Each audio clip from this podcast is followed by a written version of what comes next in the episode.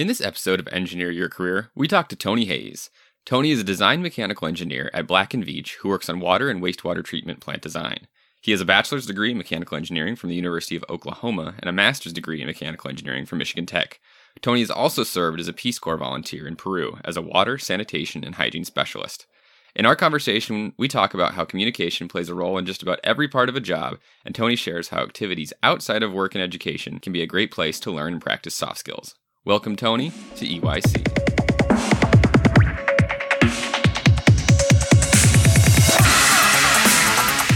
Welcome, everyone, to another episode of Engineer Your Career. I'm Brendan Timrak, and always joined by Troy Bauman. Dun, dun, dun. That's me. He's here. Hi. He's live. He's present. He's in the man.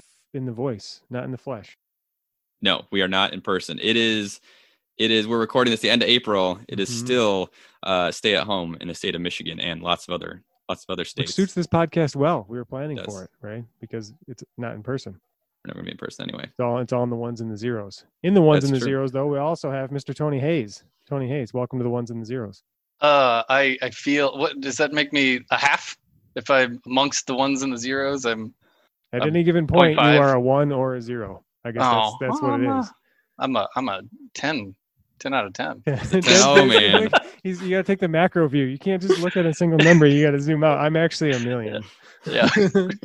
if, We're only with ones and zeros. Yeah, huge, brilliant, awesome. Brilliant.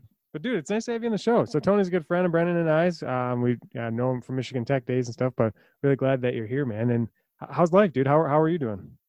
Uh, uh you know, things are good. Uh, you've alluded to it that uh, that uh, we're in an interesting time of the world right now. This is um, you know, week six or so of uh, of uh, stay-at-home order in uh, beautiful, sunny Kansas City, Missouri. So the work from home experiment continues, and uh, yeah, but otherwise things are good.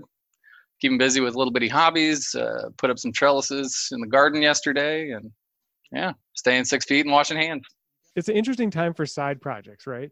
For the people that like, you have a weird amount of more time for side project. I don't know. How, Tony, what are your thoughts on the side? Do you feel like you have more time for side projects now? I feel, um, I feel that you do.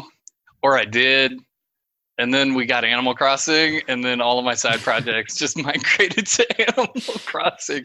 So I'm lucky I got out in the real garden instead of tending my virtual my virtual apple orchard. Uh, nice. But, uh, yeah, I think it's yeah, it's great. You gotta you gotta you have more time, but it could also just be more time to go into something that you look back on and wish you didn't spend time on. And isn't that life? Yeah, that's true. The more time we have, the less efficiently we use it, I feel like. Dude, there is something about that, right? There is something where if you got like a huge to-do list, you're so much more productive than if like, because I feel like if I have a long to-do list and when I start to get to the end of it, like the last couple items, I get so unproductive. Mm-hmm. Like it's, it's like I'm almost looking for things to not do besides my to-do list. Yeah, there's a there's an economic principle, and your your listenership will surely uh, uh, let us know in the comments. Of uh, work expanding to the time allotted for it. Oh, so yeah. It doesn't matter. Yeah, it it will just always take as long as you say it's going to take. Yeah, I'm sure there's a lot of people staying at home working that are really um, exemplifying that that principle. Oh, hmm, yeah. Well, I got to send a couple of emails. That's that's probably going to take seven, eight hours. Day's work. And, you know, you got to spell check it, and then you got to You know, you got to write a couple drafts, and then you got to have a brainstorming session outside. Yeah.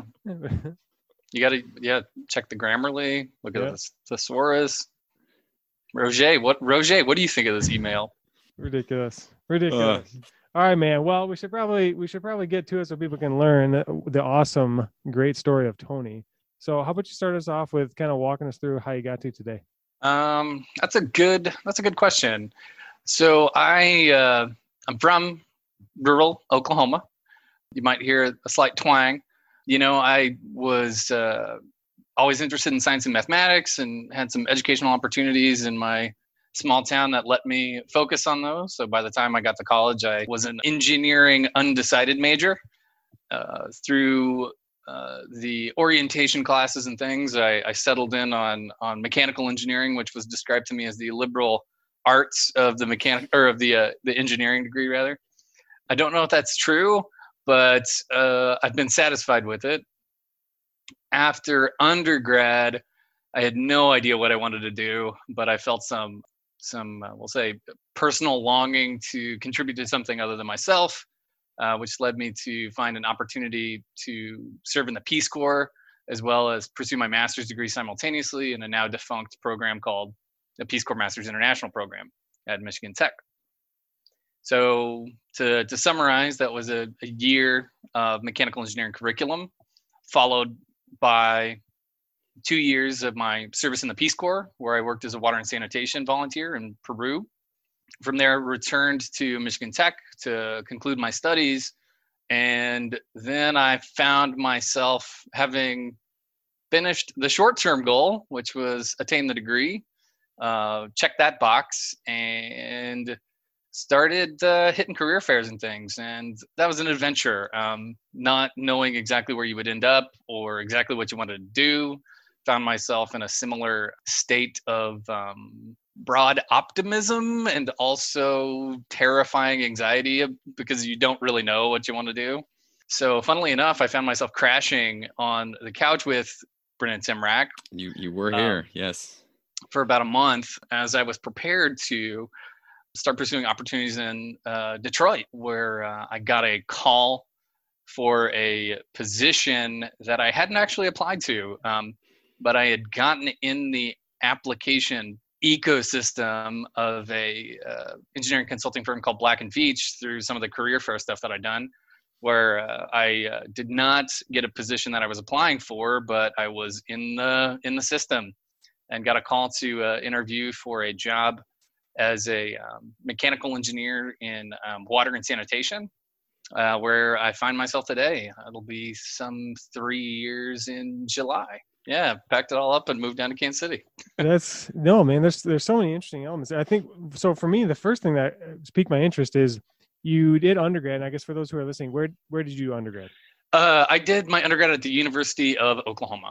Okay, so not Michigan Tech, and actually a ways from Michigan Tech. So when you yep. made the move from undergrad to master's, like you went to a completely different state. So can you talk a little bit about that? Like, how did you go about exploration of these master's programs? And like, I guess, you know, it's, it seems to me like someone who's all, for the most part, all my graduate school has been at the same university as my undergrad. It seems like right. quite the process to go somewhere else and completely different. Right. That's, that's kind of an interesting story as well. So, um, you know, having, it, it was my senior year in college. I remember distinctly, I was, I was uh, an undergrad research assistant Uh, for a professor. Um, and at the time I was on track to pursue a, an accelerated master's degree at the University of Oklahoma. Um, there were some, I think, issues of fit and issues of interest uh, that caused me to reevaluate that. Um, so my, my undergraduate advisor, who would have been my graduate advisor, and I weren't really seeming to make progress on the work that I had proposed to do with him. Um, whereas part of my senior capstone project was going rather smoothly with another professor, and all I could come to the conclusion was it was just a, a, ma- a matter of management and interest. So, uh, so at that time, and uh, uh, I had decided to de- decelerate my um, pursuit of my master's at the University of Oklahoma and pursue kind of personal personal goals of of like I say, contributing to making the world a better place. Something something that I felt would satisfy me more personally than academic pursuit at the time. I, I had had a, a couple of friends do various different international work. And um, because I grew up in a religious community, I, I knew a number of people who had gone on missions.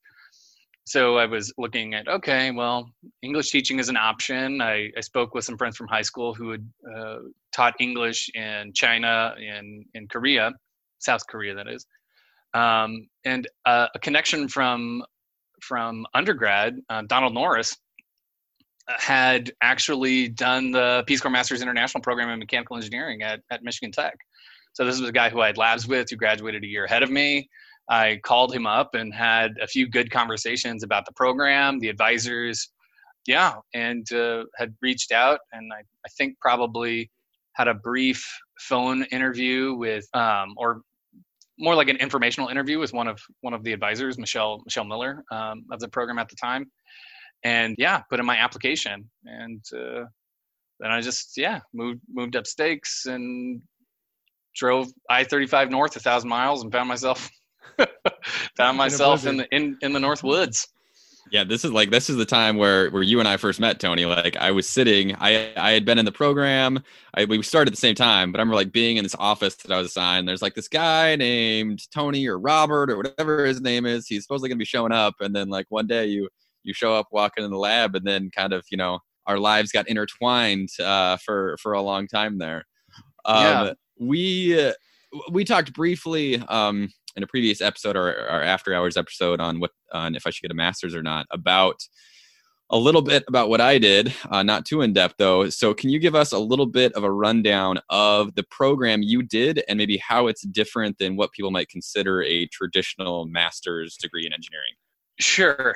Uh, so uh, big picture for, for thirty years, the, the Peace Corps, which is a, um, a program in the Department of State, federal government, had this um, constellation of relationships with universities in the United States to allow people to pursue degrees of higher learning in addition to fulfilling their service. There were several benefits that were um, touted by the program, but eventually, and I believe that would have been twenty sixteen, for reasons of a shift in direction, both, uh, both on, I believe on the side of academia as well as the side of the Peace Corps, the, the relationship was uh, dissolved.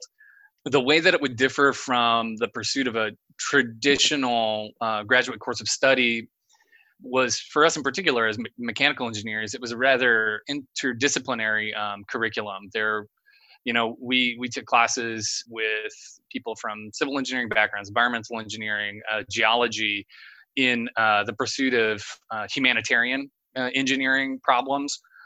That that would differ from a traditional master's program in which you would, you know, I guess I guess actually the similarity would be that whereas our emphasis was in humanitarian engineering, another another master's candidate might say they want to study, you know, thermal fluid systems or uh, material science or some subset of of engineering problems that might be um, that might be more um, academic.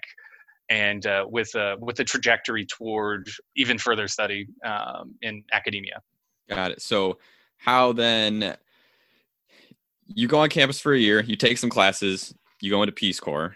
Mm-hmm. How did how did engineering flow into that then? Uh, what were you doing that was still related to your degree while you're in these two years in Peru doing um, doing waste, waste uh, doing water and sanitation? So I guess. Uh, What I would say to that is during the recruitment process, that was almost a direct question from from Washington as well. Um, there was an opportunity that I was being considered for, and it's a you know it's a, a rather opaque and bureaucratic process, where eventually a, a placement officer in Washington said, "Hey, do you want to do something that's a little more on the hands-on engineering side in Latin America, or do you want to do something that's uh, going to strictly be education in Sub-Saharan Africa?" And I decided to pursue, uh, as I had when I elected to attend Michigan Tech in the first place. I thought, you know, I spent all this time on an engineering degree. I'm, I want to explore to its fullest what, what an what engineering can mean, albeit in an unconventional setting and manner. Um, so in in Peru, I was uh, a water and sanitation volunteer, which we don't have to get into the the details of what that what that program means. But I, I, I spent a lot of time with uh, voluntary committees in a rural village who were interacting with the built environment. Um, prior to my arrival there, there had been a, uh, a massive spending effort from the Peruvian government to invest in water infrastructure throughout the country. But um, some twenty years on, uh, many of these systems found themselves in a state of disrepair. And so part of my role was to perform inspections with with my local counterparts to see what things could be addressed with minimal intervention locally, and to a- apply for funding from the from the federal government under um, uh, uh, an incentive program to uh, rehabilitate some of this w- water infrastructure. That was my direct work uh, as a as a Peace Corps volunteer. My work um, with Michigan Tech, uh, what eventually formed the, the basis of my of my report, was um, was more about human-centered design that was a, a major part of our curriculum, uh, emphasizing, you know, humanitarian engineering, uh, community involvement in the design process. And I'd identified a problem in the community that in northern Peru, quinoa is less, uh, quinoa, the, the fun, happy superfood that we're all familiar with that, you know, I don't know. You may or may the, not like, be familiar with. Like the, the, the hipster food of the day, or at least that, oh, that yeah, was yeah. as of like five years ago. Really? Yeah, five years ago. Get get get hipsterer. Now we're on to uh, moringa uh, injections or something like that. Oh, man. Um, I have so much to say about that. Yeah, I know you do. So quinoa quinoa was being uh, promoted by the Peruvian government as a as a new cash crop, and trying to extend its growth range uh, further from the, the traditional the traditional growth range, which is in the southern central part of Peru, into more northern parts of Peru. There are some difficulties with that from an uh, from an agricultural perspective, finding the right uh, finding the right cultivars that are adapted to a uh, a warmer, wetter, more tropical climate is the one that I was. We were on the wet side of the Andes.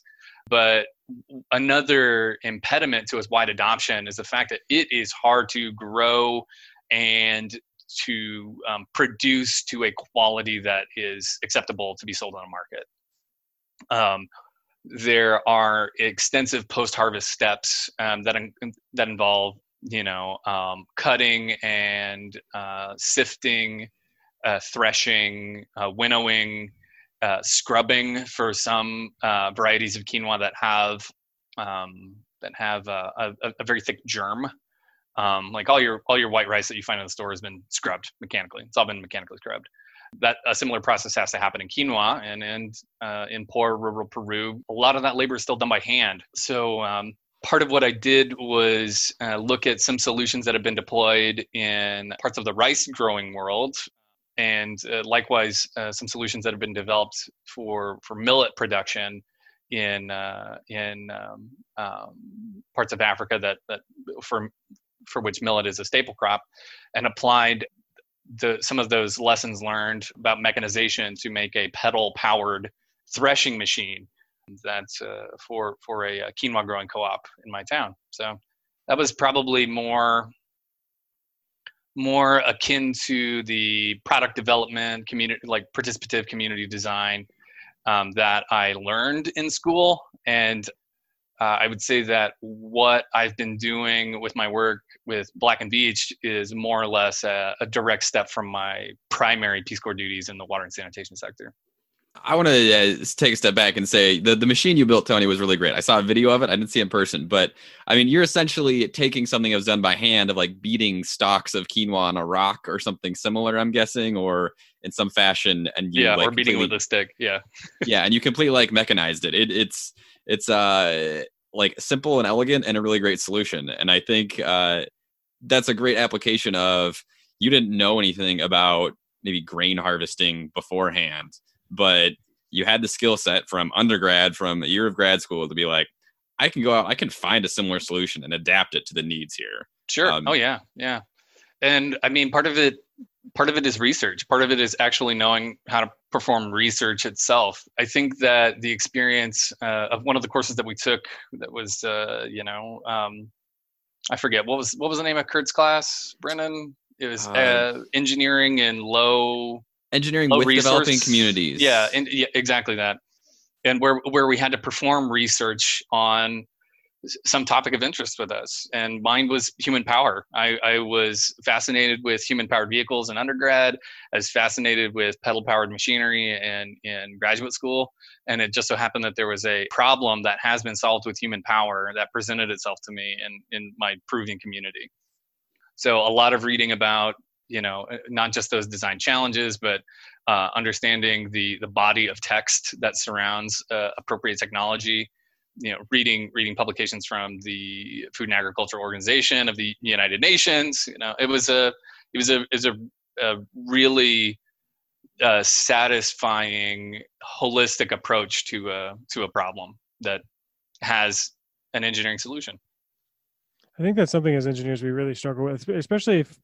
Unfortunately, in the undergrad mindset, like because you don't get exposed to academic papers and, and like doing a lot of reading like that, I don't think you realize the value of it. Like, I, I think, I guess what I'm trying to say is, like, as undergrads, often to be like, oh, I have a problem, I'm going to come up with the solution, and it's going to be the best solution. And I think in grad school, you start to refer, re, reform that as like, hey, I have a problem. Let me see what everyone else has done.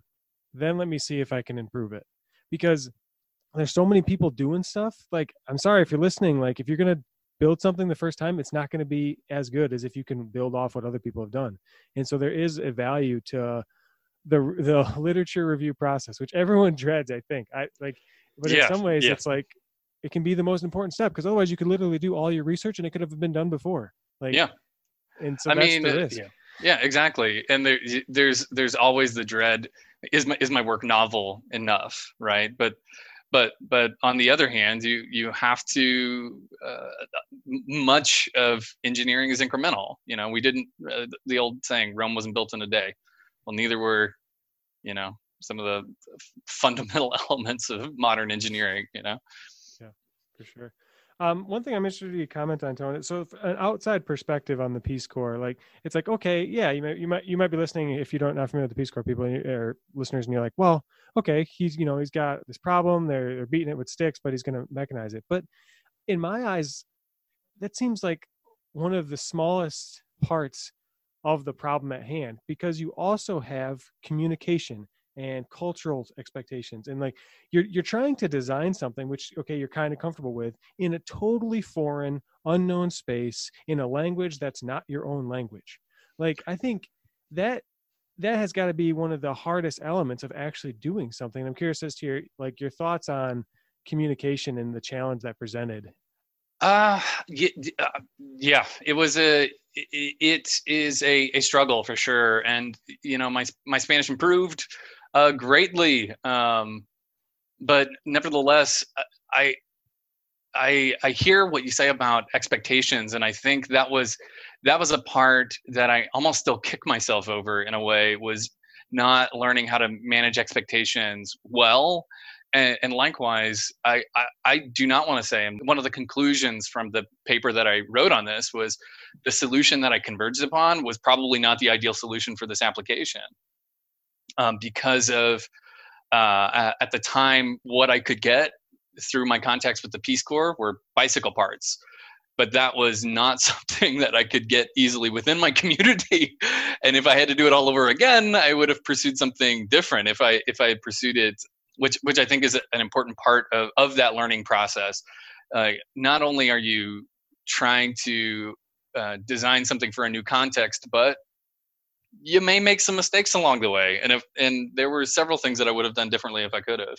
But that, that I, carries over to yeah. Black and Veatch now too. You know, I, you can take that problem and analogy and bring it into the workplace now. It's like, you got to solve a problem at Black and Veatch, but you only have these tools at your disposal. Like, they're design constraints. I mean, essentially, if you want to think about them, right? It's like, you can design in a bicycle in your design, but if you don't have access to a bicycle, you can't build it. So, oh yeah, yeah, yeah. Like, I think it's almost like an extreme example of learning to deal with design constraints that you're probably still using and leveraging from to today. Yeah, yeah. Oh, exactly. So, Tony, tell us what you're doing now with your day job at Black and Veatch. Uh, yeah, sure. Um, so uh, Black and Veatch is a is a large em- employee-owned engineering consulting firm that has uh, many different divisions. I think its bread and butter has been power generation for, for a long time, but uh, a big part of its portfolio is is uh, in the municipal water sector, which is where I find myself. Uh, as a mechanical engineer in water, um, so to step back a little bit, we mostly pursue just the design part of what could be considered a traditional design, bid, build process. I'm not sure how familiar your, your listeners might be with this, or if I should explain. Yep. Mm-hmm. So the design, bid, build process of uh, within the construction sphere, and I'll tell you, the first time I ever heard this term was during a career fair, and I had no idea what it meant. And now I know. So somebody who's out there listening in school, now you will know. Um, So a a, a municipality um, in in the water sector, we largely work with municipalities, your your large cities, your your smaller towns throughout this great nation. Uh, they have a chunk of money um, that might be in what's called like a capital improvement fund, and they have a problem. They have deteriorating infrastructure. They have population growth. Um, they have uh, new areas of, of the city that will need sewer service, whatever it happens to be. They will say, hey, we got a problem. And they will put out what's called a request for uh, proposals, an R F P, um, which says, hey, engineering consulting firms, engineering services firms, please put together a solution for this. Give us some kind of ballpark figure of what it would cost. And then they select that firm um, to the, pursue the design phase. So Black and Veatch, will, uh, in my role, will be the designer of a project, which could take anywhere from um, a few months to several years, depending on the size and scope of the, the project, after which it is bundled up and handed off in what's called the, the bid part. So we've done design, now we're gonna do the bid part. And this is where contractors step in and say, oh, Black and Veatch, you put together all these Lego instructions for how to build this pristine, beautiful water or wastewater treatment plant. Um, it's gonna cost X amount of money. And um, depending on the uh, the reputation of the, the contractor, the confidence of the bid, the relationship with the, the city itself, who is the client in, in for, for Black and Veatch, um, a, a contractor is awarded the contract to, to build. Um, so that is your design, bid, build. Um, so the building of said plant could take place, uh, you know, also over the course of several years, depending on the size and scope. And often Black and Veatch is contracted to perform what's called uh, um, construction phase services, in which we'll perform some uh, amount of oversight over the contractors to ensure that it's being built in the way that we intended uh, it to operate and and, and to uh, have some fidelity of design and assurance that, that things are going to go smoothly. So the way that I fit into this is I am down in the details. Uh, during design, the mechanical engineering group that I'm part in, uh, that I'm part of, uh, we have, like you were talking about, we have all the design constraints. Somebody in an earlier part of the project has decided that this is the technology we want to pursue. This is the this is the layout of the pump station. This is the the the uh, this is the site that that we have in mind for this.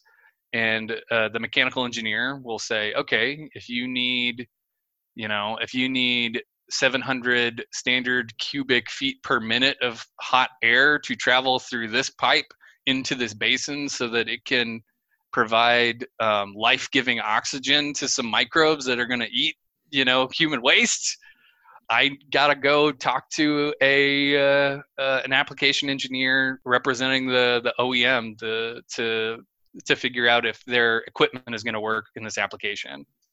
So we might speak to three or four vendors of, of, of a piece of equipment and say, hey, you know, we need this pressure, we need this flow. Can you get it to us and what's it going to cost?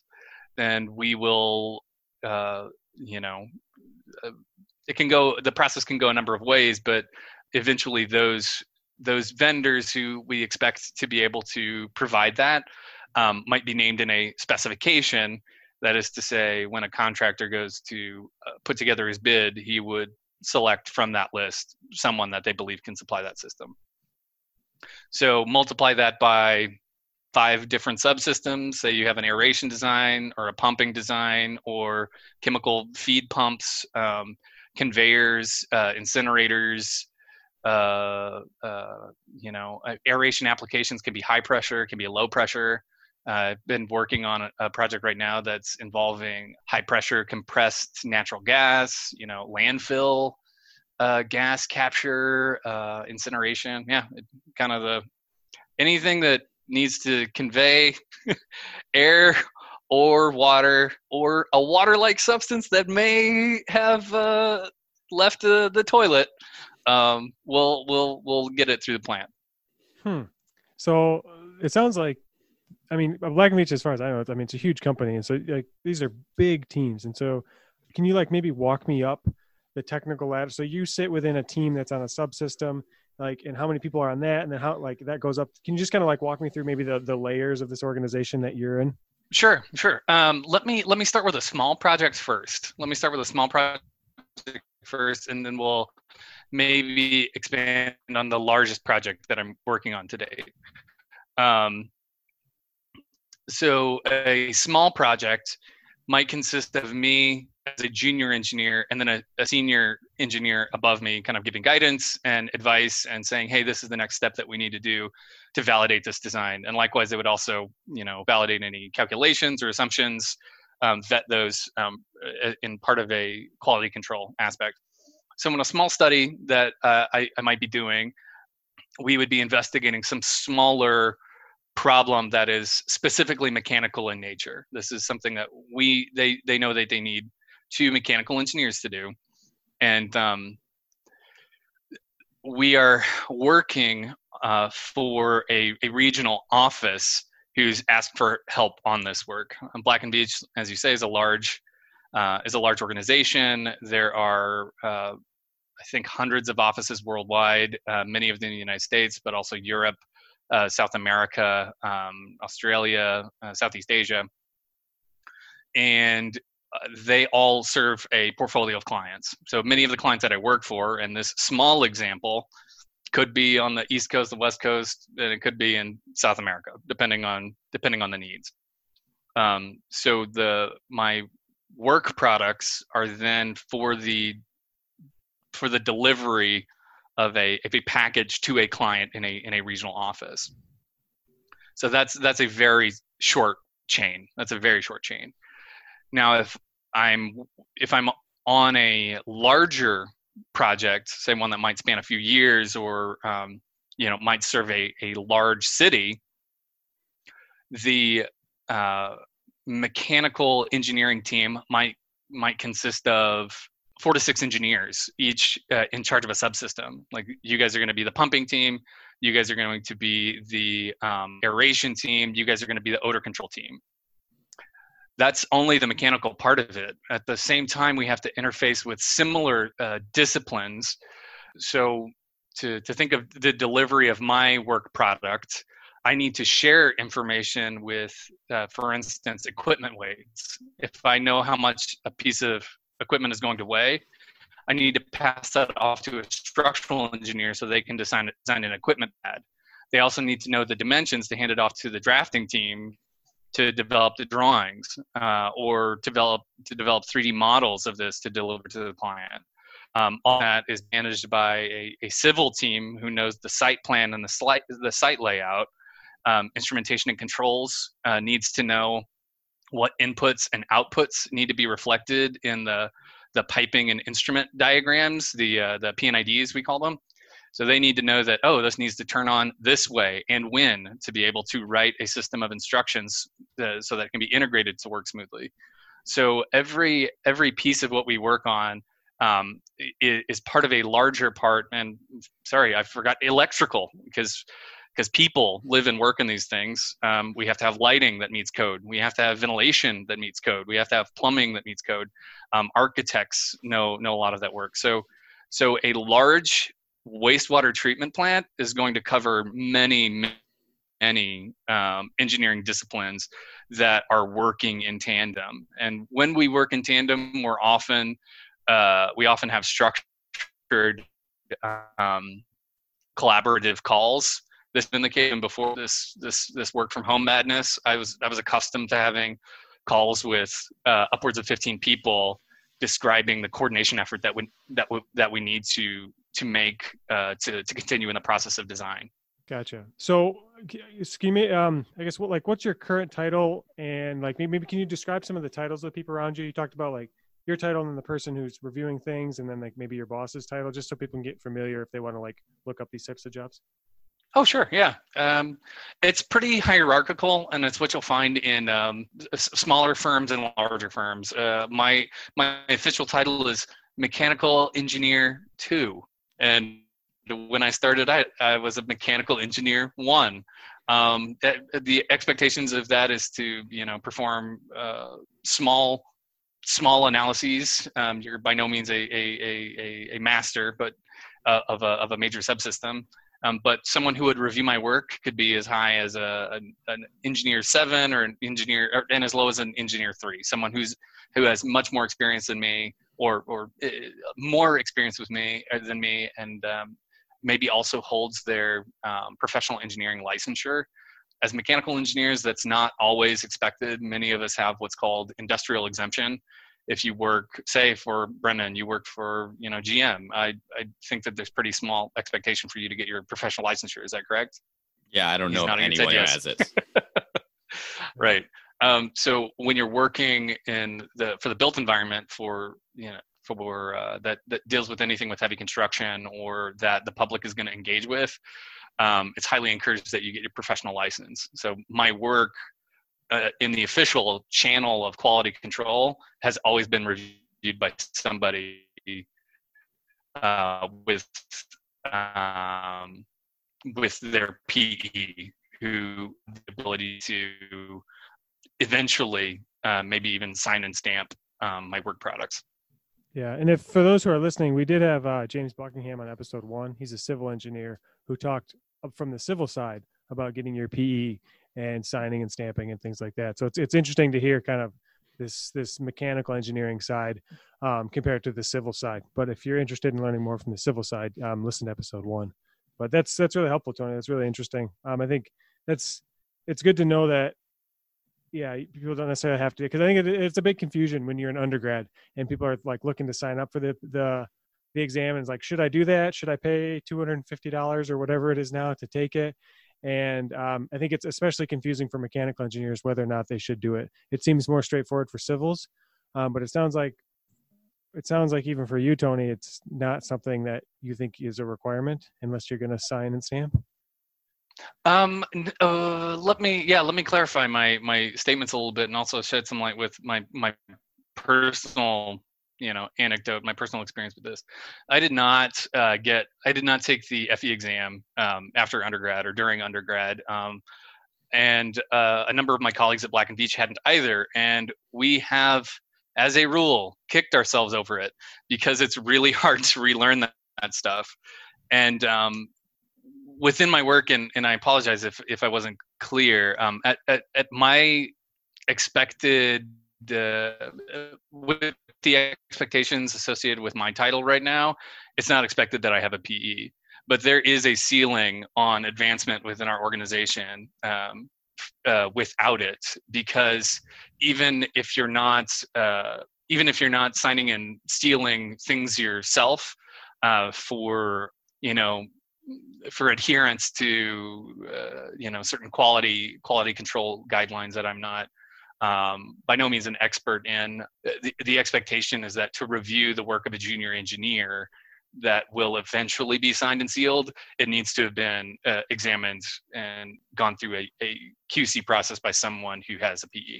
So, so I don't have that now, but I am pursuing the, I, I, I'm preparing for the tests uh, for this year, as a matter of fact. Okay. So broadly, you'd say, like, if you're in the municipal design space, even as a mechanical engineer, you should be thinking P E. Exactly. And, and for that, for exactly the reasons you say, you know, a lot of schools will provide uh, subsidies or some kind of incentive for, for a young whippersnapper undergrad to take that test. By all means, if your school uh, does that, go for it. And uh, likewise, Black and Veatch has a bonus program. So if you get your P E, there's a bonus associated with it. Um, so that's that's something to keep in mind too, uh, especially for a lot of the the uh, professional development things. You know, your extracurriculars, like learning some element of uh, the safety code or the boiler code or some obscure pipe stress code. Um, you know, there. You might look at uh, programs that your that your employer has for um, um, carrying the cost of some of those things, especially if it promises some kind of uh, advancement for you and and it's an investment for them. Before you even get to the P E, though, you obviously have to like learn a lot about your positions. And for you, you're working on you'd be working on one of many different types of mechanical systems. What was it like coming into your role when you started and having to learn um, a lot of new things, like like we all do when we start a new role? How did that how did that turn out for you, and what was that process? Was there any sort of formal training you had, or was it all just here's the project, here's like a mentor, learn as you go? A little bit of both. Um, it, it's so funny that my first major project that I was on was a pump station, and the first major work product that I was developing was a system curve. And learning how to read a pump curve is something that I learned in undergrad, but I hadn't seen it in three or four years. Um, so I, you know, I, that was literally pulling out college textbooks and elementary resources. Uh, what's the, what's the old adage? Google is your friend. Um, it, it is a combination of formalized processes, because um, Black and Veatch has over one hundred years of uh, design and construction experience. It has a deep bench and a deep library of resources to be able to um, either teach yourself, or honestly, these are uh, standard practices or work instructions that say, if you're going to Uh, pursue a design of this system, these are the things that you need to consider. So th- that's definitely part of it. But likewise, I, I, I work with individuals who are on, you know, who are on A S M E committees, who who know the Hydraulic Institute standards for pumps, who know the testing procedure, or helping write the testing procedure for like low pressure compressors.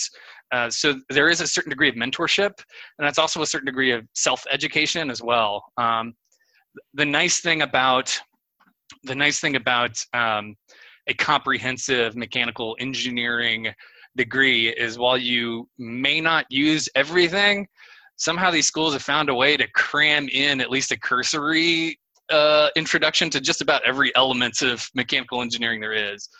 So, um, Uh, I, I'd also like to point out, partially, uh, partially referring back to the, the the P E exam, is that it's actually, for mechanical engineers, it's broken into subsystems, or it's broken into subdisciplines. There's a specific there's a specific exam for mechanical components, and there's a specific exam for um, heating and ventilation, and a specific exam for thermal fluids. So even when I pursue my P E, my, my intent is, because of my exposure, my experience, and what I've learned from working on these things over the last, you know, three years or so, is to pursue thermal fluid systems. It's the thing that's most applicable to me, like working on pumps, working on heat exchangers, that kind of thing. Um, and it's also a, uh, a thing to point out from, from, speaking to my supervisor about this as kind of an, an intermediate career goal, is that it is just the beginning. It, you know, the, it's almost a crossing of the bar for, for an engineer in, in the field that I find myself in. But, um, you know, the mastery of these principles is something that takes uh, years and years, and, and no two systems is alike. Um, very early in my career, I, uh, my very short career, um, probably my first year there, I was uh, designing a vacuum system for priming a pump, which is, um, so pumps, pumps can't move water, right? Like there's, there's a, a centrifugal pump can't pull water up. It's, it's a thing that, that exists. So, but sometimes a pump might be located above the water that it needs to pump, and you would need to prime that. Um, a way to perform that is to um, use a vacuum pump, a liquid ring vacuum pump that draws water into the body of the of the centrifugal water pump to to be able to get the, the system going. And then from there, you know, water kind of takes care of itself. But those aren't designed very often. Right. So I was designing one as a as a three to six month engineer under the guidance of a senior engineer who last designed one like fifteen years ago, because it just doesn't come up, because best practice says we don't like to put pumps higher than the water they need to pump. But sometimes you got to. Um, so anyway, so I found myself handling that problem, which is is odd even by uh, career professional standards. Oh, that's an odd system. Yeah. Who would do that? Yeah, I don't know, but we got to fix it now. Okay, well, now Tony's the expert. Well, that speaks to like the idea of when you're an undergrad, though, to like kind of be a sponge and not only learn how to learn, but also try to try to remember kind of these core areas. I guess where I'm trying to go with this is, you know, if you were to talk to yourself back in undergrad, now that you've kind of learned some of these life lessons, like would there be some things that you just want to kind of kind of highlight? I mean, you've already talked about this idea of P E, like you'd probably highlight that to yourself, like, hey, take the P E while you remember it. Yeah. Um, I mean, hindsight's twenty twenty, who knows that you would have gone into municipal, but are, are there other things that you think that you would want to to tell young Robert Hayes? Um, yeah, I I think that uh, young young Robert Anthony Hayes, um, I think that um, pursuing a an pursuing a project with a professor would be a fun thing to do early on. It's something I tried to do and there wasn't a good fit on it. Um, but I think that the sentiment was correct, that part of part of the way to learn, part of the way to learn engineering is to do engineering. And outside of uh, coursework, if if your timeline affords it, if your if your schedule affords it, um, join a join a competition team, do concrete canoe, do do uh, you know, Formula S A E, or uh, any of these other uh, mini Baja, human-powered vehicle. There are valuable team working and engineering skills that are that are developed in, in those things that are um, um, that are so important, I think, um, to to a career in engineering. Uh, it, that's the hard skills, and that's also the the the soft skills of working with the team. The hard skills of this is what engineering looks like. Um, if I had to go back and talk to young Robert Anthony Hayes, I would tell him to try and get that internship. I did not think that I had the time or the bandwidth or the ability to to pursue an internship um, when I was in school. And having worked at Black and Veatch, I'm seeing young interns come in that are um, that are sophomores, juniors, who don't know what they're doing yet, right? They don't, because they work because they haven't had that. But when they're coming back, your journey over the summer to their journey over the winter to the journey over the next summer, they're saying, yeah, no, this was really great to know how to, to learn how to read a pump curve before I took hydraulics, to know how to, you know, to, to know the, the purpose of a control valve before I have controls. Um, that even though you know, you're not really following along in the book and you're um, stumbling along the way. It, it's it's not necessarily about mastery so much as exposure. And that exposure is helping you acquire that much faster by the time you see it in a in a controlled environment. I think that's a really good point, is that we tend to think that like learning informs experience and ability.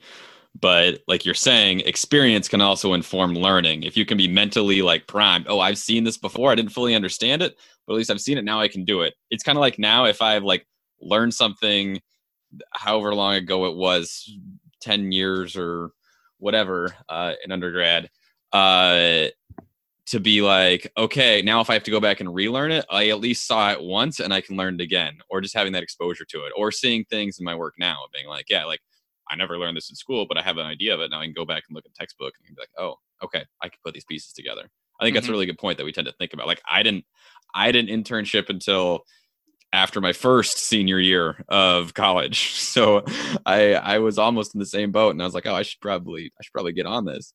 Um, and I think it also helps you like understand working for a company and what that's like. Like you're saying, going on those teams at school can help you learn some of those interpersonal and soft skills. So what is, what are some of the main soft skills that you see as being really important in your job? Oh man, it's, it's almost uh, the, the beaten dead horse at this point. I think that mo- most engineers recognize that communication is the cornerstone of a functioning engineer. I, I, I know that people struggle with it. And um, I forget, um, there was a playwright who I think said, and I'm going to butcher this, and you could cut out this this quote if I butcher it too bad. But uh, the problem with the commu- with communication is the illusion that's been achieved. Um, that uh, even if you think you're a good communicator, you can say a lot and say a little. Um, you know, in, in my work, uh, a, a lot is done over email. Um, Sometimes we're dealing with people in multiple time zones, and um, it's it, it, it's it's essential that you uh, remain open to the idea that what might seem like criticism or hostility in written communication is actually probably just an engineer speaking matter-of-factly. You know, that, that's that's uh, that's that's something I think we're all kind of kind of guilty of, and. And having those phone calls uh, is important. Uh, I, I recall a recent conflict that I I, I say conflict, is just a little bit of friction kind of in this, uh, in this work from home space, where because I had been busy on other work, um, I kept uh, needing to put off and, and, and a little bit re- regretfully push off some work that needed to be delivered to another coworker. Like, you know, you, you have one hot project and I'm working on as many as seven or eight projects a given week.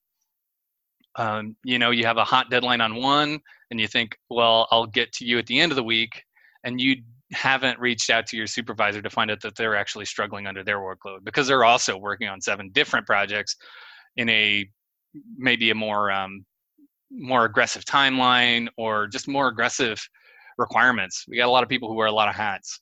Um, so I think that, that the, the way that this was solved for me was we kind of touched base, not with each other at first, but strangely through a, a mutual, a mutually respected third party who was like, hey, did you know that they're struggling with this? And I was like, no, they haven't really spoken to me. They're struggling with this? Well, I'm struggling with this.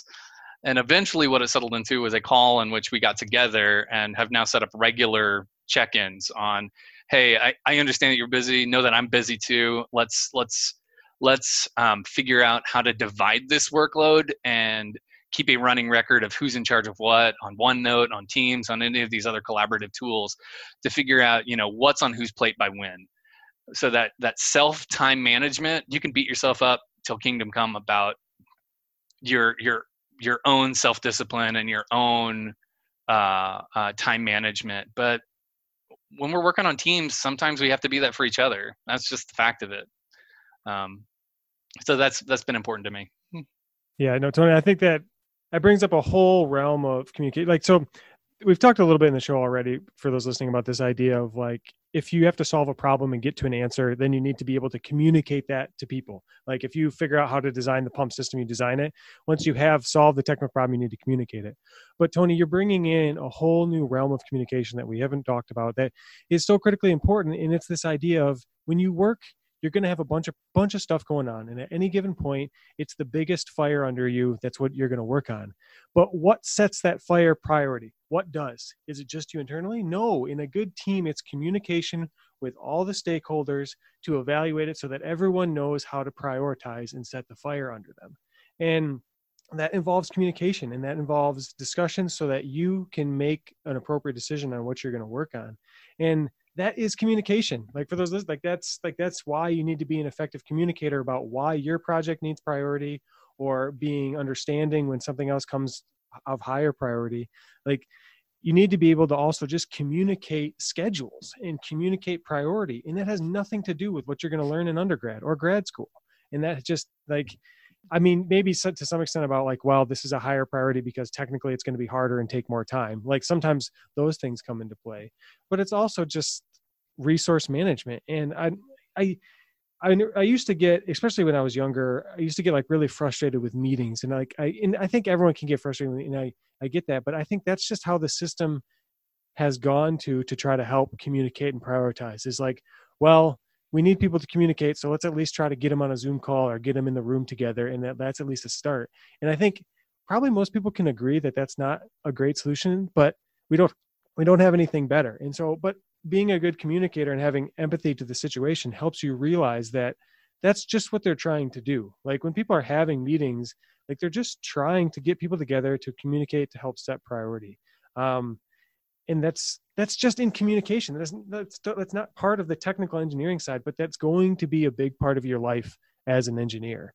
And so, I don't know, just a, a great example of that for you. And yeah, no, I, I think that's precisely the point. And everybody rolls their eyes, especially you know I, I've worked on big projects where um, the structure of a meeting. You know, you, you have good ones and bad ones, and good project managers and bad project managers, or or or project managers who are, let's say they're they're strong in different areas. Uh, they're they're not bad project managers. They're you know they're they're doing stuff that I can't do well. Um, but uh, yeah, a, a, an example of a of a meeting that can be frustrating is one that says civil engineers. Any updates? Okay. electrical engineers. Any updates? When uh, the the best engineering managers that I've worked with are pointing out, hey, th- this is a this is a decision point that we need to make with the client. Does everybody have has everybody contributed the the material that's necessary, and what's the next step? Um, kind of thinking about that priority, and from a practical thing for what's worked with me, and it took me and it took me a while. When I when I first started, I, I had a good buddy who he, he's later transferred into another office, but he would see how anxious, and I tend to be an anxious person, to to that is a fact that um, no one would dispute. Um, He he would tell me, don't let this job get to you. Don't let, let this job get to you. And probably my first six months, I really let the job get to me. And yeah. uh, we've been having kind of a mini version of that as we've been adjusting to the work from mm-hmm. home era. But um, a, a rubric that I've kind of set up to remind myself about priorities and how to keep the ball rolling is to say, external stakeholders, email them first.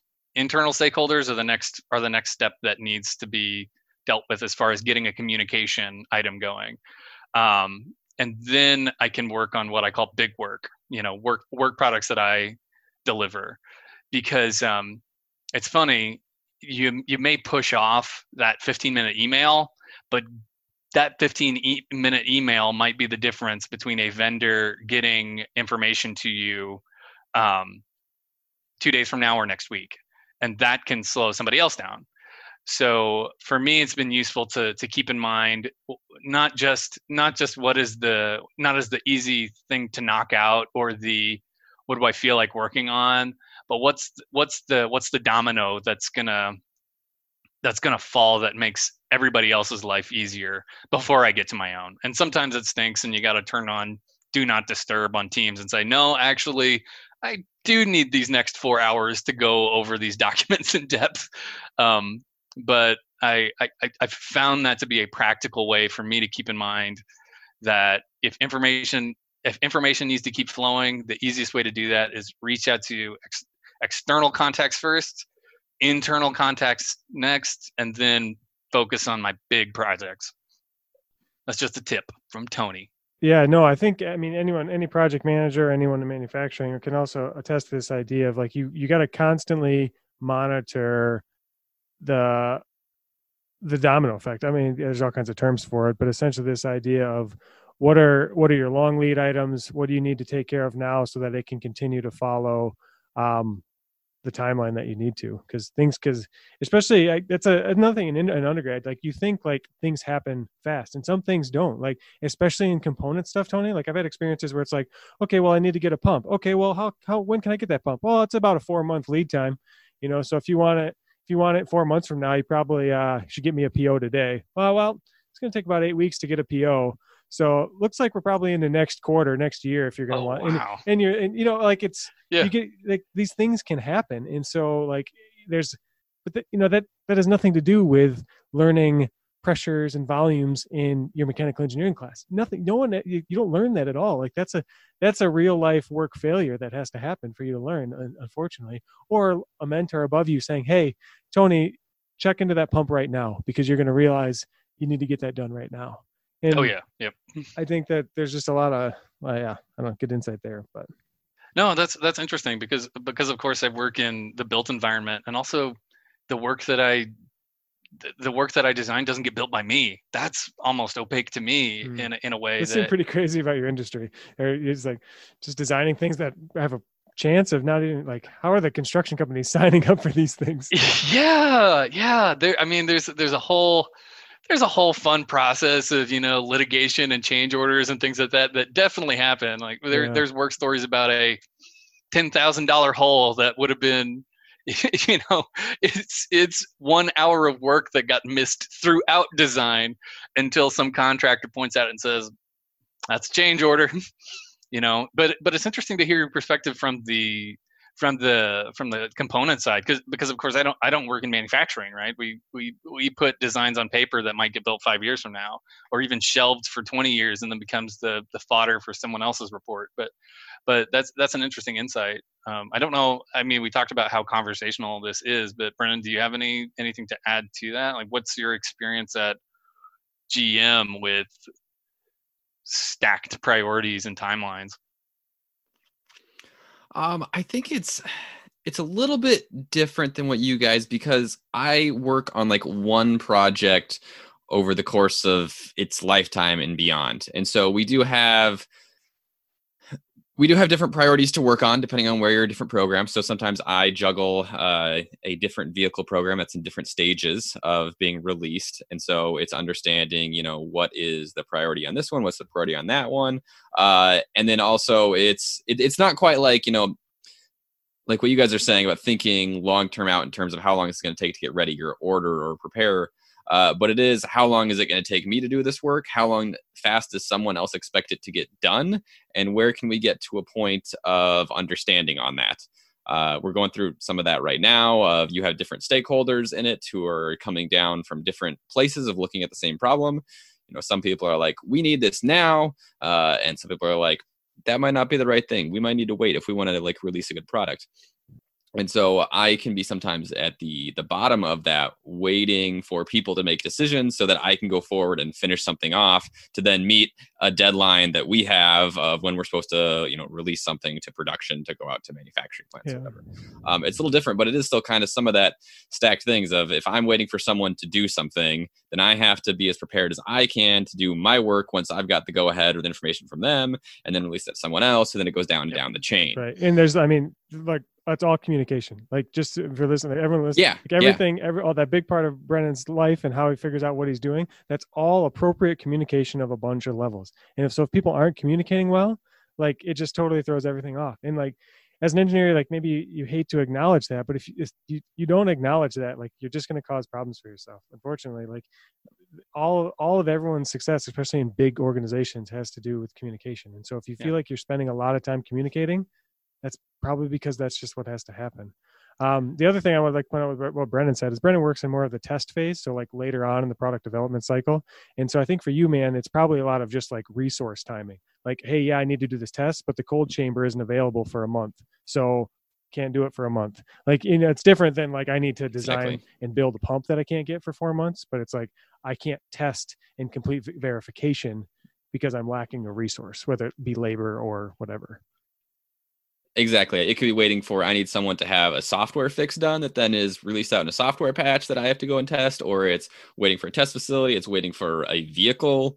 Um, yeah. Like you said, it could be a lot of things when you're further down, and, and the further down you go, the, uh, the higher, I guess the further down you go, the more you are affected by decisions higher up. So like Tony, you're a little bit, you're a little bit higher in that chain, that you're not necessarily on the build phase of it. You're kind of in the design phase of it. So like, like you kind of said, if you're delayed on anything on your end, that could delay anything further down. Um, and then that, depending on where you're working, that could be me, that could be someone else. Um, and how it all, how it all rolls downhill. Yeah. A, uh, a an, an experience that, you know, we're working on these multiple disciplinary teams. Um, but you're, you're talking about being at the end of the line on a lot of the work that, that I do. Um,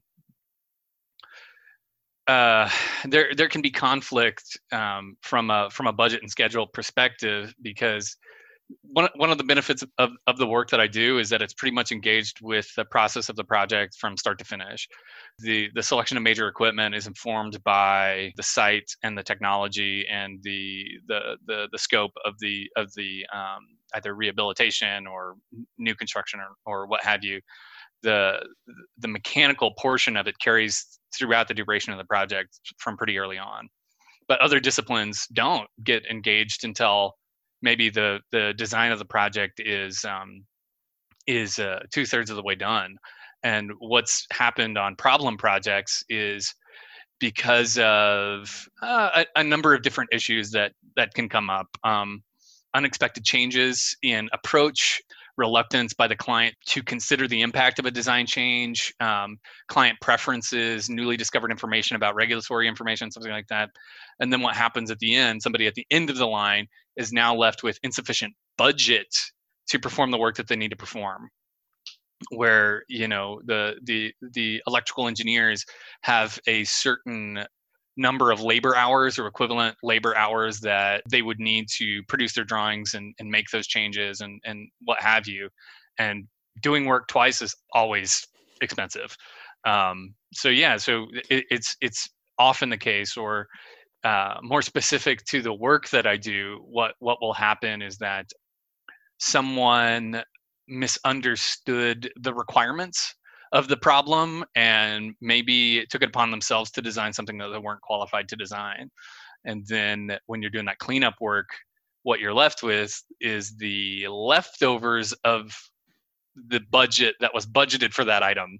And then so you're left with a fraction of the, um, you know, one hundred percent to two hundred percent of the the, the uh, level of effort, but with a fraction of the budget for that effort, which is always fun. Uh, yep. That's, uh, yeah, that's a fun one. Yeah. Well, I mean, it, people, yeah. people make mistakes. Like for those listening, oh, let's, sure. let's say you're in undergrad. I mean, there's other people listening to the show, but like if you're an undergrad, right, you go in and take an exam. The percentage of people that get one hundred percent, meaning they do, the, they solve it one hundred percent is probably zero, maybe, maybe not, you know, but like, it's really small. Like people make mistakes, even if they're studying the material, like that yep. still happens when you get into work. People are still hopefully shooting higher if they're in a technical area, but they're, you know, they're still probably getting seventy, eighty percent of it right. Like they're still making mistakes, and that's just part of people. And so you're going to be in work situations where people have made a mistake and you're trying to figure out what to do. That situation right. will happen. And how do yeah. you solve that? You use a skill you don't learn in undergrad, which is communication. Absolutely. so, Absolutely. Like you need to acknowledge that commu- even Let's say, let's, I'm going to like, if you're listening, you think you're the smartest person in the world. And I'm going to say, okay, well, what scores do you get? You say, well, I get high nineties. Okay. Well, you're still telling me there's a percent of the time that you're going to fail. In those situations, you need to be able to c- conduct yourself in a positive way. And you, you do that through communication to solve the problems. Now that's a ridiculous extreme example, right? You put us back to the average person who's going to screw up twenty percent of the time, whatever, get eighty percent on a given day. Like, acknowledge that. And so then how do you, how do you make better of that? Then you communicate, because you're going to get in spots where we don't have the technical ability to achieve what we want with the budget we have. What's the situation? It's to communicate with the stakeholders and come to a decision as a team on how we're going to come forward. That's, exactly. that's how it exactly. works in how industry. We, yep. Yep. Yeah. How do we recover the health of the project? Because you can't, I mean, it's, it's easy to say it is what it is, but at the end of the day, we, we, the client has certain expectations, and you you need to you need to meet those, even even in difficult circumstances. Um, and that, that's not to say that there's not room for forgiveness. You know, even like I, I point out some of the expertise of of people I work with. It, it it's my immediate supervisor who made the ten thousand dollar hole. Like that was a, that was a, you know that's a and and I I think you're right that there is. Uh, there should be a, some, um, there there has to be a level of forgiveness and uh, an expectation of positive intent. Um, and again, these are these are matters of, of, of character that one learns the hard way, I think, but they're they're cheap lessons to take when, you know, the, the, the sooner you learn them, the better. Right. That's why I think like that character aspect, if you're applying for a job and or whatever, or you're trying to recruit, like that's why people I think look for these communication and look for these like you, what you said, positive intent skills, because the person sitting across that's judging you on whether or not they're going to hire you or whatever, give you a recommendation, they're going to be your teammate, and they want to know that when you screw up, which is going to happen, that you're you have positive intent and that you can communicate well to solve the problem. And in the same way, when I screw up, I want people to be respectful of me in that situation, know that I'm trying my best, and to communicate well with me to come to an effective solution. I'll tell you, um, when I when I got hired onto this job, um, maybe about a year in after I'd kind of gotten gotten my my my groove, um, as far as uh, maybe not with the work itself, but definitely with the personalities involved. That uh, I'm I'm an affable guy, um, um, quick with a joke kind of thing.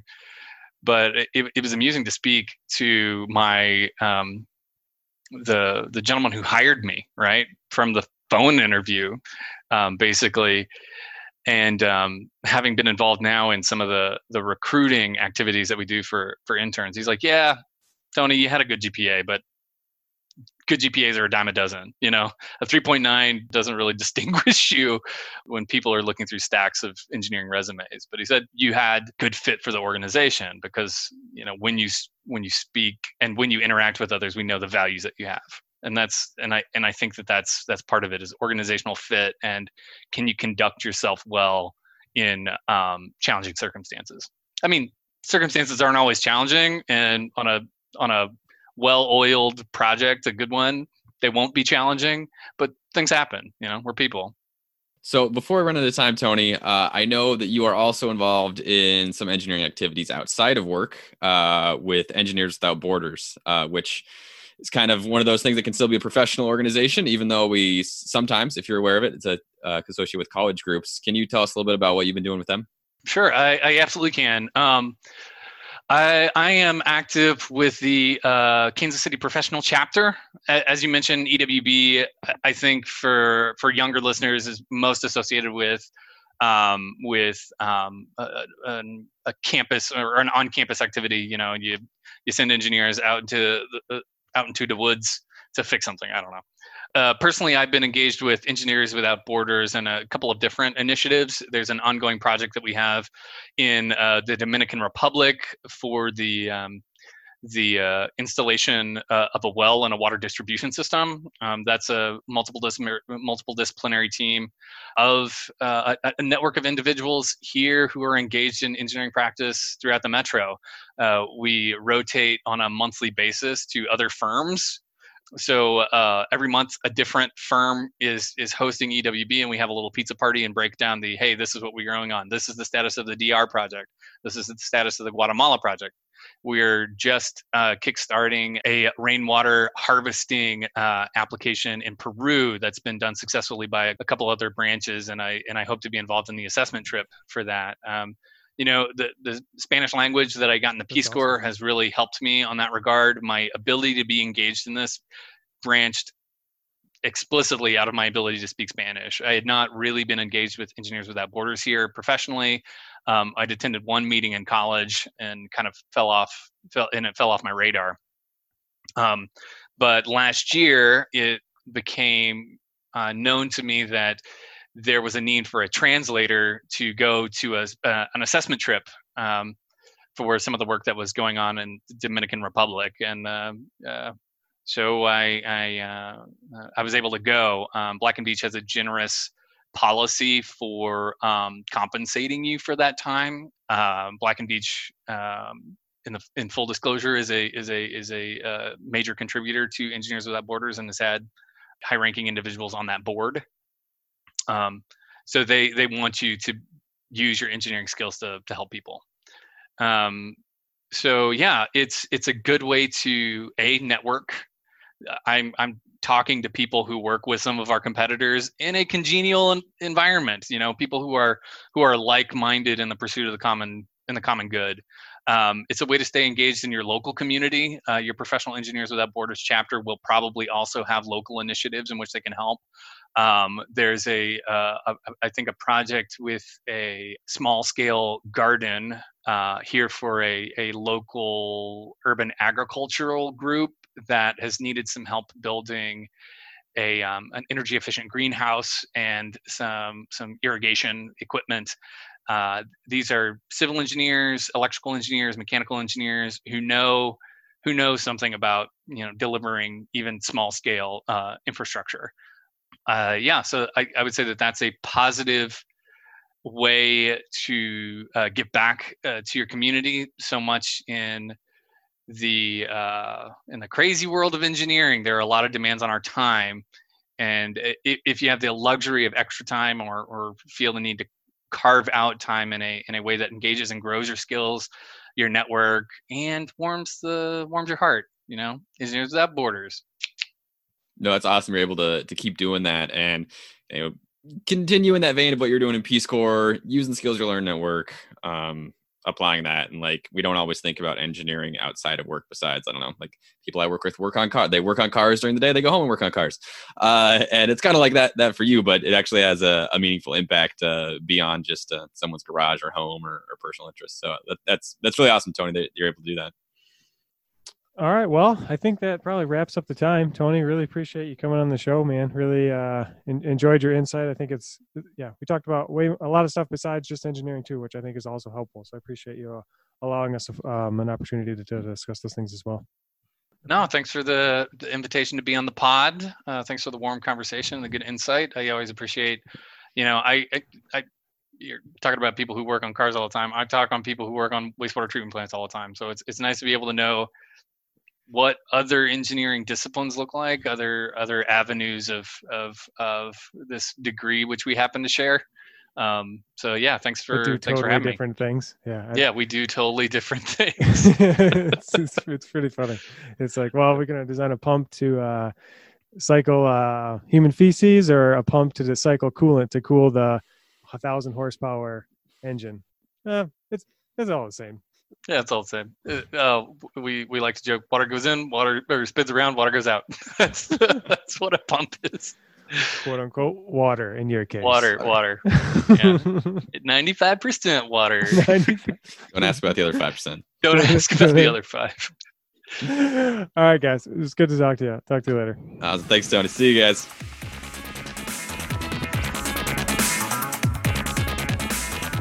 I really love talking to Tony. He's he's obviously a good friend of mine. I've spent I spent a lot of time with him, and it, it's great to really to hear more about uh, his professional Uh, experience so far since uh, we we parted ways. Such a character, yeah. Man. So like when he yeah. when he joined the the Zoom thing, his name said Ra, and I was like, Ra. He must think that we're just making funny names because I think that's awesome. But his name is Robert Anthony Hayes. Like it's like he's like that kind of person where you see something like that and you're like, oh, Tony's being a goofball. This is awesome. When actually he was just putting his initials. Like he's just such a cool guy. He's he's always a character, which is great. Yeah, yeah. But he has so many good insights about things, mm-hmm. and yeah. and I think in in the discussion we just had. He has a lot of different experiences outside of work and school. Um, so he did he did the Peace Corps. He chose a very unconventional path to getting his master's degree. Uh, he does some stuff now with Engineers Without Borders outside of work. Uh, he really does a lot outside that really helped. I mean, I was saying, as we talked about, helps inform his work today. And, and I think his advice about like if you're in if you're in college still, join a student team, get different experiences that way. Uh, you're gonna learn you're gonna learn soft skills like we talked about, uh, but also some technical skills. And I think that's really important because Our our education and our knowledge is more than the sum of what we just learned in classes. It's the sum of all our experiences and how we can bring those into our work. Right. Yeah. And they, they constantly help build on each other. Like there are synergistic values to having these things mixed together. You know, it's a, if you're working on pumps for your local project through some N G O or whatever, and then you have to go and then design pumps at work, like you're going to be better at both of those situations for having to work on both of them. And it's, that's cool when you can have the things you enjoy, like build on each other, right? It's always the idea of like, if I just do one single thing, like that's okay. But if I can have things that actually build on each other, yeah, the sum becomes greater than the individual parts. And that can be true for your knowledge too, which is cool. Um, mm-hmm. One thing that uh, we, there was no shortage of discussion on, and this one was communication. Again, another, I guess, theme of the podcast is communication. Um, and I, I think it's incredibly important. And I think Tony brought some great examples of that and how it, how it works with his life. And I love that he talked about problems and like how he used communication in problems. Like he had his coworker or something that he thought was uh, may- maybe upset, but it ended up being just this communication issue. And like that all happens. It's so real life. You know, email is, is asynchronous. It has a lot of positives, but there are some really, really negatives on the communication side of email and how it's really easy to think someone's mad at you or someone's upset. And really, I forgot what he said, but something the idea of like, just being an engineer, that person is just being an engineer when they're like, they're maybe just speaking facts. And I, I just think it's yeah, another continued important emphasis on communication, which is so hard. Like, it, like the thing about communication, right? It's like, well, we have to learn how to communicate. And that's, that's a really, what do you do with that, right? If you're someone sitting there and someone says, hey, you need to learn how to communicate better. You look at them, what do I do with that? Like that, that doesn't, how do I do that? Doesn't make like, sense. How do I do that? And I, I don't know the answer to that person listening. I don't. Like all I can tell you is that when I talk to people and we talk about real life and how the world works, like communication is a big part of it. And so I don't know. I, I, I feel bad. I feel like I'm telling you, I feel like I'm telling the world there's a problem, but I don't have a great solution. And part of it is maybe taking communication types classes. It's learning how to write an email and use commas appropriately so that your words and your sentences can come across appropriately. But it's also like learning body languages and learning that when someone's doing this thing, they're probably not actually upset at you or, you know, and I don't, there's not a playbook for that. I mean, there's, I'm sure no, people I tried t- to write them, but I totally agree. I think a lot of it is looking at situations you're in and seeing where communication was good or bad. Mm-hmm. Um, I, I've I've been in meetings where someone called into a meeting and two people are yelling at each other. Like one person in the room is yelling at someone on the phone, and I'm like, this is not great communication. No one is solving a problem here. Right. Um, So it, it's looking at those situations going, I think that didn't work well. How can I apply that to me? Uh, or looking at someone who communicated really well and being, how do I apply that? And and that's not necessarily a perfect solution, but I think it's one way uh, of seeing how you can improve. It's it's always something I think we always have to improve on, because you're you're going to be using it. Like, obviously, we don't just communicate at work. We communicate at home in our relationships with our friends, our family, um, mm-hmm. whoever else we may be talking to or sending, you know, written word to. It's it applies everywhere. We have to be right. good at it. Right. Yeah. And I, I guess if I tried to offer a piece of advice on communication, I guess I would start with this. I would start with the idea of listening and listening well. Like I, there's a, there's a really famous bass player, bass guitar player named Victor Wooten. He's got this quote. It's, we have good conversations when we are more focused on what the other person is saying rather than what we are saying. Music is the same way. And so he's talking about this idea of like when you're in a band and you're jamming, if you're listening to the band, the, the sum of the individual parts is going to be greater because you're going to have better communication. And that analogy works perfect for me in, in normal life. Like when I'm actively sitting, listening to what the other person is saying, as opposed to sitting in my mind, thinking about what I'm going to say next, which if you're listening, I know you do that. Everyone does that. They sit there and they talk while the person is talking. They're trying to think of the next sentence they're going to say. Stop that. Like you're not listening to them when you're doing that. Like you get, it's so hard to do. I know, especially if you're aggravated, but like, the best communication happens when you listen the best. And that can be frustrating because it may not be reciprocal in every situation, but that's the, my, the best advice I can I can give. Yeah, no, totally, man. We could we could go on for this for, for for days, hours. I don't know, weeks, well, but but we gotta go. It's already hours, gonna be a long after, episode. After hours episode on communication. After hours, it it it's probably gonna happen. Let's be it's honest. It's probably gonna happen. We're gonna communicate the whole time. We are. That's what we do. All right. Well, it's gonna be a long episode. I gotta cut us off eventually. So don't do it. I will. It's gotta end. We could, we right, could just have we could have a moment of silence and see like how how, how that works for communication. Ready, everyone? Oh, let's man. just pause. I can't do it. I only got like three seconds in me. I only got three seconds in me. Can't do it. All right, everyone. Enjoy your day. See ya. All right. Bye. Thanks for listening to this episode of Engineer Your Career with Troy Bauman and Brennan Timrak. For more information about the show, visit our website at E Y C podcast dot com. There you can find show notes for each episode and get in touch with Troy and I. If you or someone you know are an engineer with an interesting or even not so interesting career journey and would like to be on the show, go on the website, send us a short bio, and we may just invite you to come on and share your story. And finally, if you want to show your support, please rate, review, like, or subscribe to the show on your podcast player of choice.